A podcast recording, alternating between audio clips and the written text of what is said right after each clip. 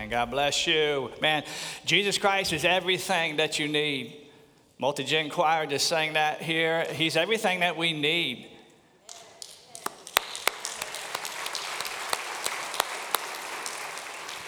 If you don't think so, my prayer is before the service is over, and you know that, that He's everything that you need. And at the end of the message, we're going to observe the Lord's Supper together. If you haven't gotten your elements, they're back there in the foyer.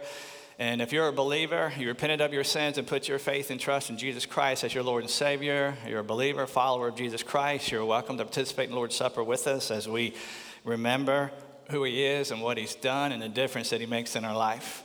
And that's so important. Just this week alone, I've gotten a couple different articles about nuns. Now, not Catholic nones, but nones, N O N E S, nuns. Nones are people who check on the box when they fill out an application or different things. When it says, What religion are you? they check none. And so it, it means they have no religion. When, when asked about the religious life, they say they have no religion, nothing in particular, none of the above. They have no religious preference, they're not active religiously, and they're called the nones. Scholars tell us that nones now make up 23% of adults in America. That's one out of every four adults in America say they're none. They have no religious affiliation. That's 36 million adult Americans. A sharp increase. This now, nones is the fastest growing group in America, especially among millennials. And millennials are those who are between the age of 28 and 43.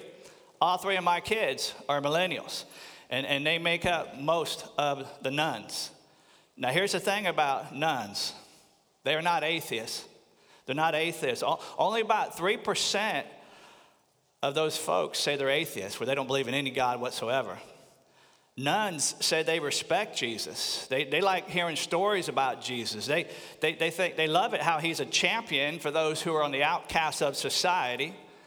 And, and many nones have friendly thoughts about Jesus Christ. They simply do not believe in him as their Lord and Savior. They don't believe he is the Messiah. They don't believe he is the Savior of the world. So, what does friendliness to Jesus mean? Because they're friendly you know, they're a fan of Jesus. Does that really account for anything? If you admire Jesus, but you do not follow him as Lord, what kind of person does that make you? According to the Word of God, that means you're spiritually lost. You're spiritually lost.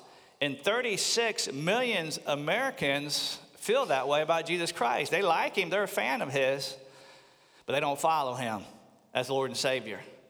And I believe the reason they don't is because they don't know the real Jesus. They don't know the real Jesus. So the, so the positive side about nones is that they're open to Jesus. I think the reason so many of them reject him or don't want to follow him is because they've never seen or heard the real Jesus. We've been studying through the Gospel of Luke. We're now in chapter 7, and we come to four scenes in the Savior's life. There's four windows in, in chapter 7 where we see who Jesus Christ really is. And my prayer is for nones, for you, for me, is that we really see the real Jesus. Because he's more than just a good guy, he's more than just a good teacher. You know, he is everything that you need, he is certain and true. So, in this chapter, the good doctor, Luke was a doctor, the good doctor has recorded for us four encounters that Jesus Christ had with four very different people. First one is with a Roman soldier, second one, a Jewish widow, third one is a prophet of God, and the last one is a prostitute. So, we're going to see four different people who were suffering, who were in trouble in some way, and then they met Jesus. There was a man who was troubled over his dying servant. We're going to see a mother who's grieving over the death of, of her only son. We're going to see a, a, very perplexed prophet of God who's locked up in prison. And we're going to see a single woman, um, a sinful woman, who's seeking a fresh start, a new beginning. So we're going to look at the whole chapter, but we're going to start with the first 10 verses. So if you're able, you're able, would you please stand with me out of reverence and honor of God's holy word? Jesus just got through preaching a sermon, right? And now we see him in action. And what's neat is you, Jesus didn't just say it, he did it, he lived it. When, when Jesus had finished saying all this in the hearing of the people, he entered Capernaum. There, a centurion's servant, whom his master valued highly, was sick and was about to die. The centurion heard of Jesus and sent some elders of the Jews to him, asking him to come and heal his servant. When they came to Jesus, they pleaded earnestly with him This man deserves to have you do this because he loves our nation and has built our synagogue. So Jesus went with them. He was not far from the house when the centurion sent friends to say to him, Lord, don't trouble yourself, for I do not deserve to have you come under my roof. That is why I did not even consider myself worthy to come to you. But say the word, and my servant will be healed. For I myself am a man under authority, with soldiers under me. I tell this one, go, and he goes, and that one, come, and he comes. I say to my servant, do this, and he does it. When Jesus heard this, he was amazed at him. And turning to the crowd following him, he said, I tell you, I have not found such great faith, even in Israel. Then the men who had been sent returned to the house and found the servant well. You may be seated. Four snapshots, windows of who Jesus really is and how Jesus Christ is who you really need because he is everything you need. First, we see Jesus Christ is the Lord who responds to faith. And we see that in those first 10 verses. We see a Roman centurion. He had sent orders Uh, and he sent some elders of the Jewish synagogue to come to Jesus' disciple and come to Jesus for help. Now, centurion is a commander of about a hundred men. Centurions were the best of the best of the Roman soldiers. They were trained to be brutal, but this centurion was different it says in verse 2 that he highly favored his servant. Verse 5, the Jewish folks said he loves our nation. He actually helped build our synagogue, our place of worship. So this guy was different. He, he was respected by the Jews. He was a humble man. In verse 6, he said, Lord, don't even trouble yourself because I don't even deserve for you to come under my roof. This centurion, this Roman soldier, had immense respect for Jesus. This centurion recognized something about Jesus that other people had not fully grasped. Verse 6 is the key. He called him Lord. Jesus Christ is Lord. And by using that term, he shows he knew two things. First, he knew that he was not personally worthy before the Lord. He knew he was the Lord, the CEO, the boss, the Son of God, the Messiah. Verse 7, that's why the centurion said, That's why I do not even consider myself worthy to come to you. I know who you are. But second, he knew the power of Jesus' word. He knew he was Lord, the Messiah, the Son of God. And that's why in verse 7 he says, But you just say the word, Jesus, and my servant will be healed. He knew who he was and that he wasn't worthy as a centurion, he was a sinner, and that Jesus had all the power in the world. And notice verse 9 when Jesus heard this, he was amazed at him. I tell you, I have not found such great faith, even in Israel. Now, that's a stunning statement from Jesus. Jesus recognizes the quality of this man's faith and he recognizes it as being above board, it's extraordinary. He, he recognized that this man's faith surpasses the faith of all God's chosen children, the Israelites. He said, I've never seen that kind of faith, even among God's people, the Israelites, God's chosen people. And so this first scene helps us get to know Jesus. Verse 6 says, So he went with them. And what we see, what I want you to see here is that Jesus Christ is caring. He's a very caring person. He didn't, he didn't have a personal relationship with any of these people the centurion, the servant, the elders that came to see him. Yet he went to see this sick and dying man because Jesus, Jesus Christ is sensitive to our needs. He cares. And he knows where you're hurting, he knows where you need direction, he knows what's been done to you, he knows what's been said to you. He, he knows how you feel. He knows the depression and discouragement, some of the doubt that you're going through, and He cares. We also see that he heals. He's the Lord who uses his authority over life to give life. He cares and he has the power to show it. Even Jesus says that kind of faith just amazed him. So, church family, nones, you know, if, if you've never met Jesus Christ, let me introduce you to him. He's the Lord of all, and he has all the power, and he has compassion, and he heals the hurting. He is worthy of your trust and your faith. The Roman centurion understood that. Do you? Do you? He's caring.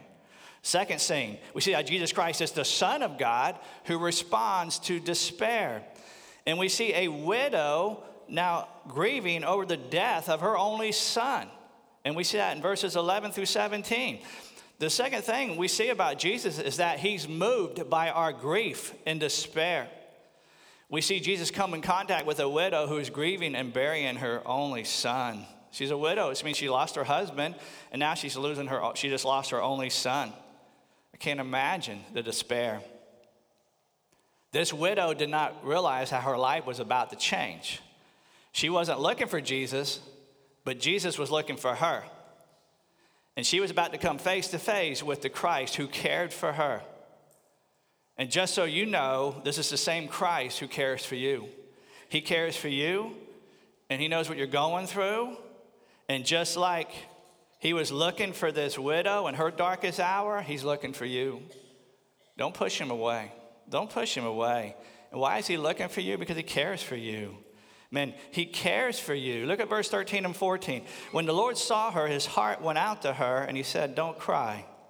Then he went up and touched the coffin, and those carrying it stood still.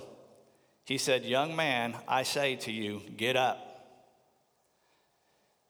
Son had died, her only son had died, and Jesus goes up and tells her, Don't cry. You know, he was not being insensitive here. He was, he was letting her know that he was getting ready to help her. He's getting ready to comfort her. He was telling her that he's getting ready to turn her tears into a testimony. And we see what happens when Jesus and death cross paths.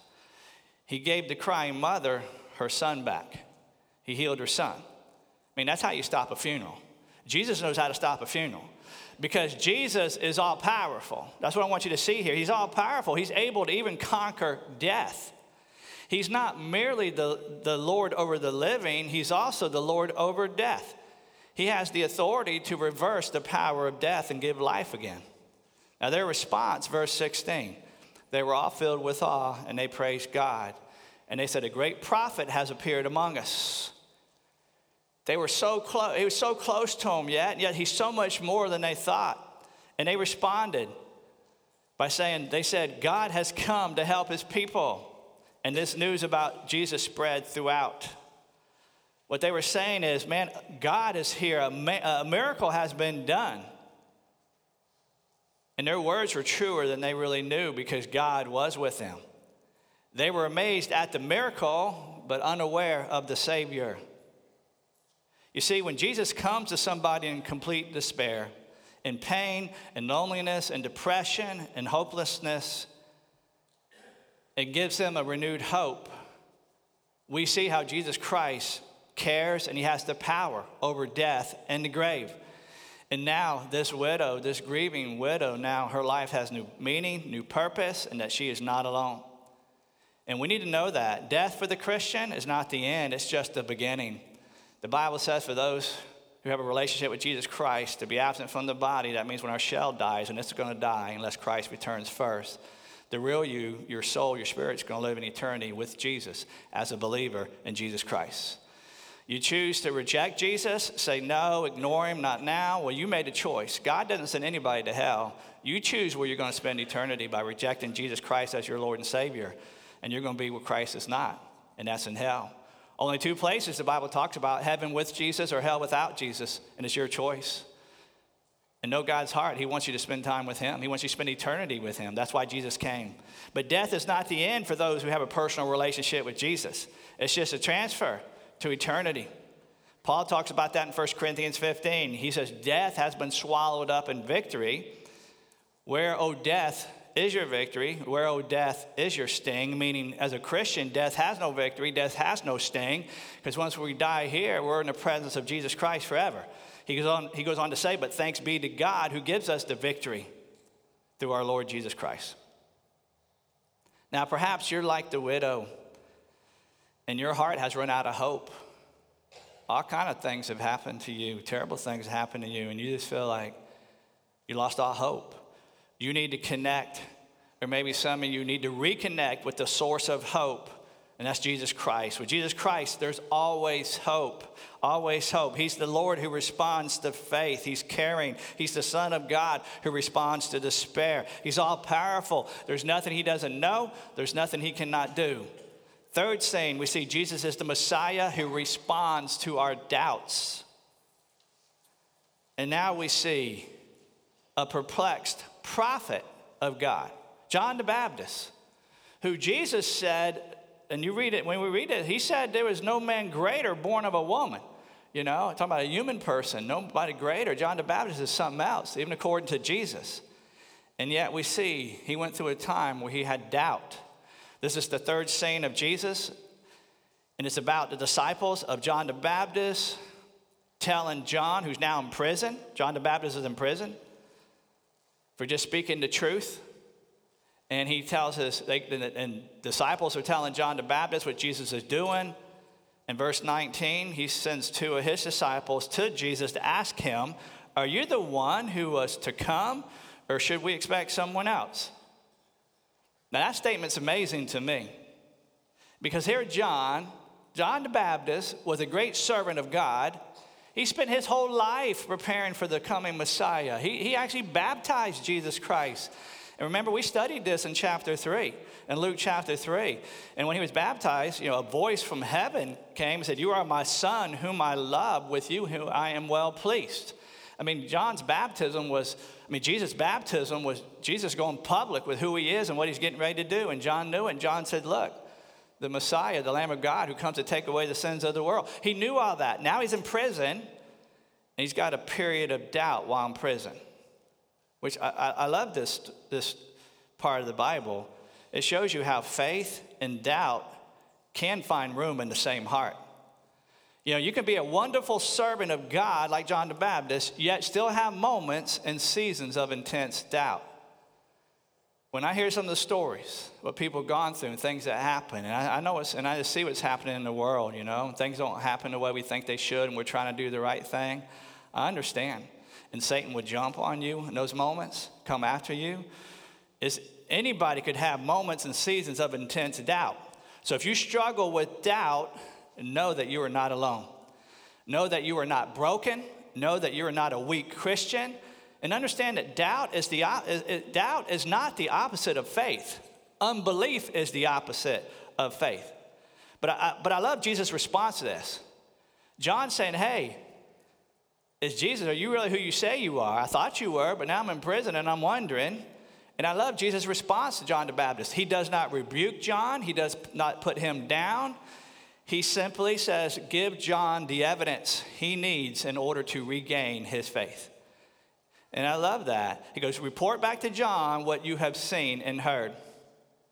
Look, when the men, verse 20, when the men came to Jesus, they said, John the Baptist sent us to ask you, Are you the one who was to come?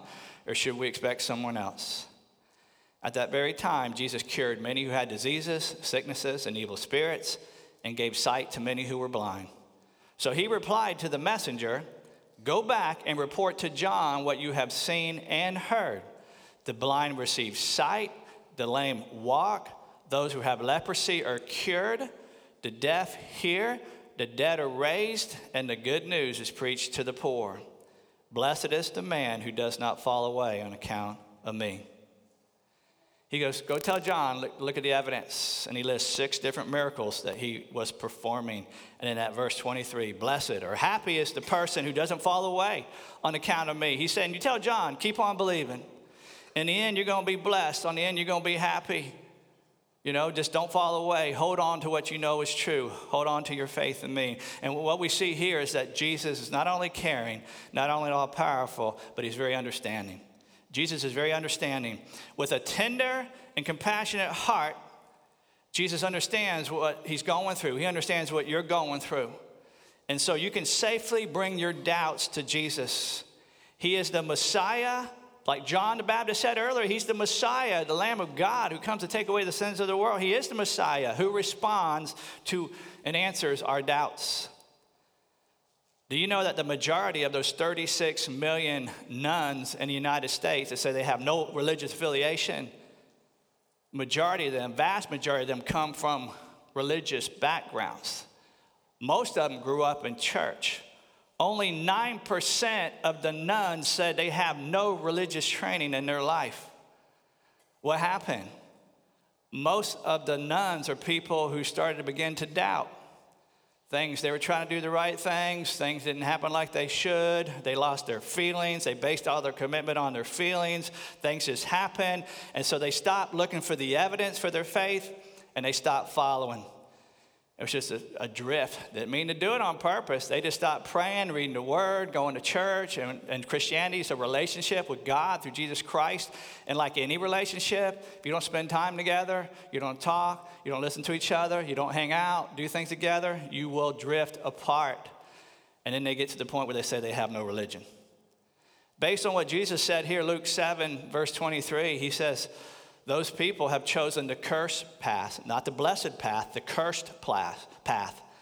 They've chosen that it's going to end in sorrow and in stress rather than joy and happiness and contentment. Because there's something about there's something about knowing whose you are and where you came from, and that you're not an accident, that God has a purpose for your life, and, and when you're when you die on this earth, you're not over, you're going to heaven for eternity, man. There's something that changes everything, no matter what mess happens to you here on earth. The way to happiness is not to give in to your doubts. So if you're here this morning and you have doubts and you have questions and you're uncertain about certain things and you're a skeptic and you're searching for truth, I'm glad you're here. Man, you're very welcome. Doubters are very welcome here.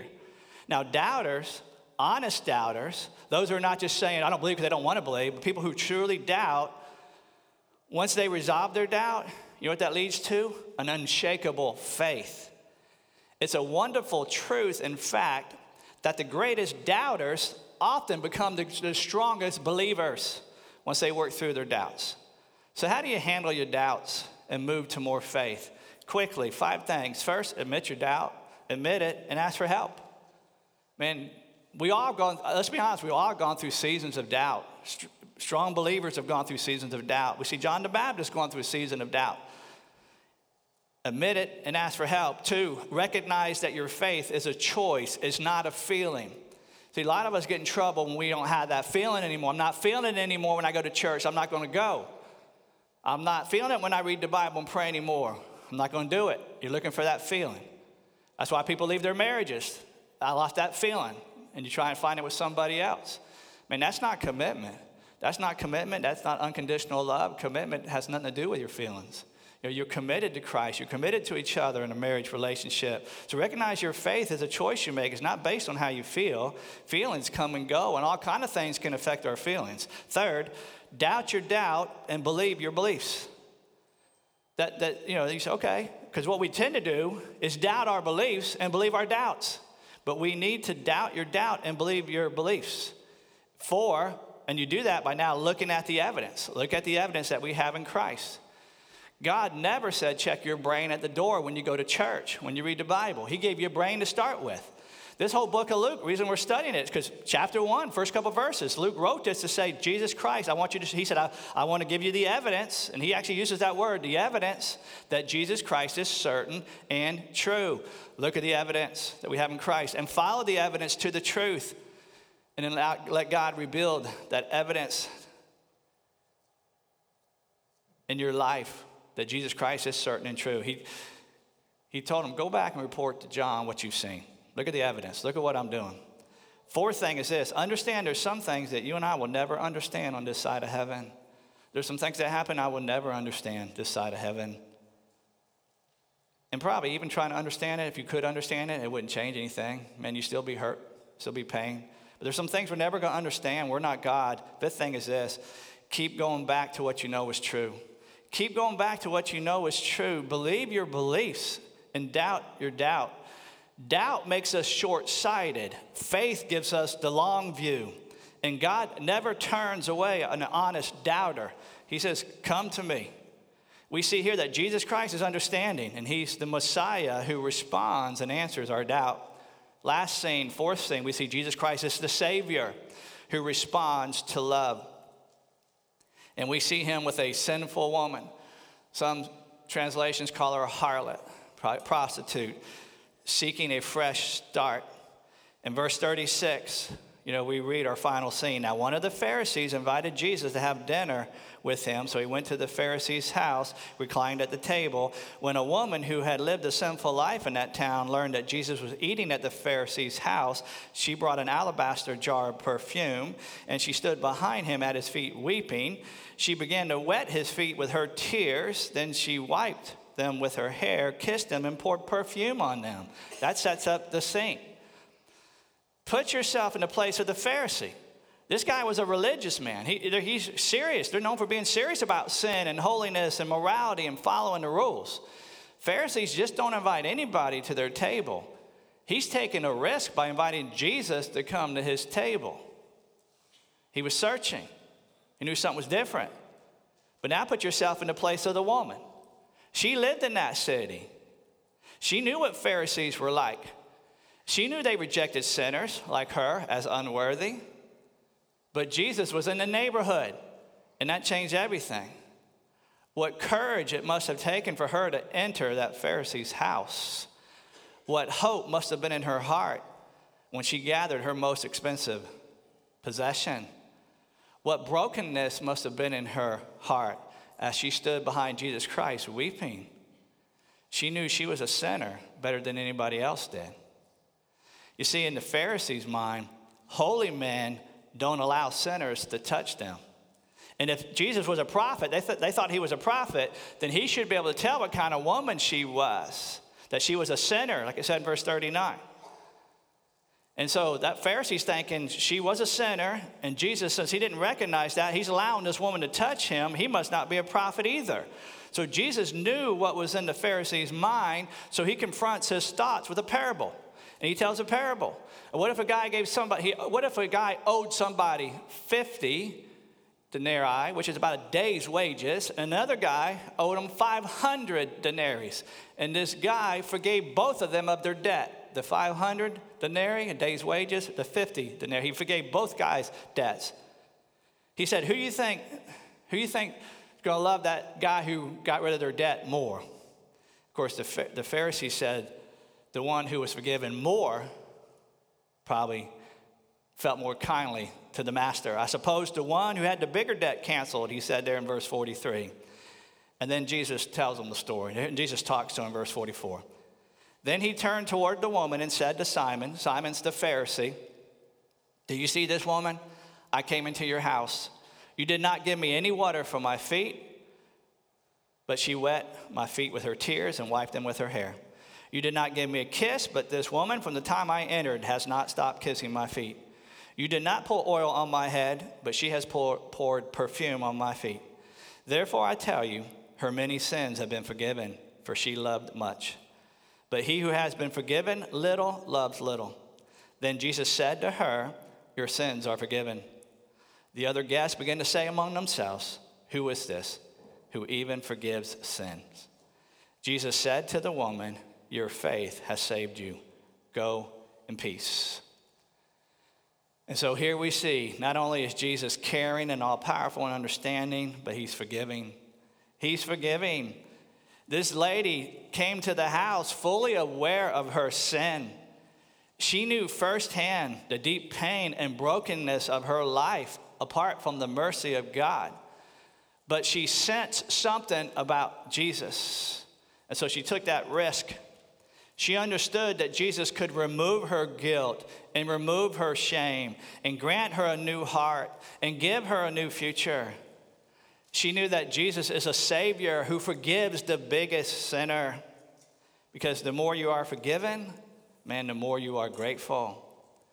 And the Bible is very clear when you and I come to Christ and we repent, that word repent means we turn away we turn away and ask forgiveness for our sins, and we turn around and we turn to follow Christ. We ask forgiveness for our sins that He forgives us instantly the moment you ask. He forgives us completely, it means every sin, past, present, future. He forgives you and I freely, freely. We can't earn it, we definitely don't deserve it. It's a gift from God when we truly ask and repent of our sins. To be a big sinner, is not the worst thing. To not ask for forgiveness through faith in Jesus Christ, That's a big thing. That's the worst thing. You can recover from a sinful past. This church is full of people who have.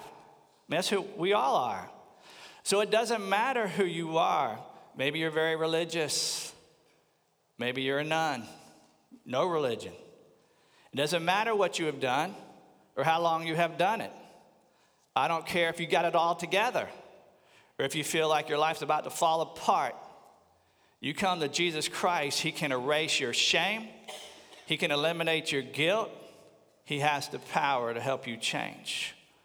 All you have to do is ask in faith, and you can be forgiven today. So we see faith. Faith, like the centurion had, that amazed Jesus. We see faith, like the sinful woman here has, that brought forgiveness from Jesus.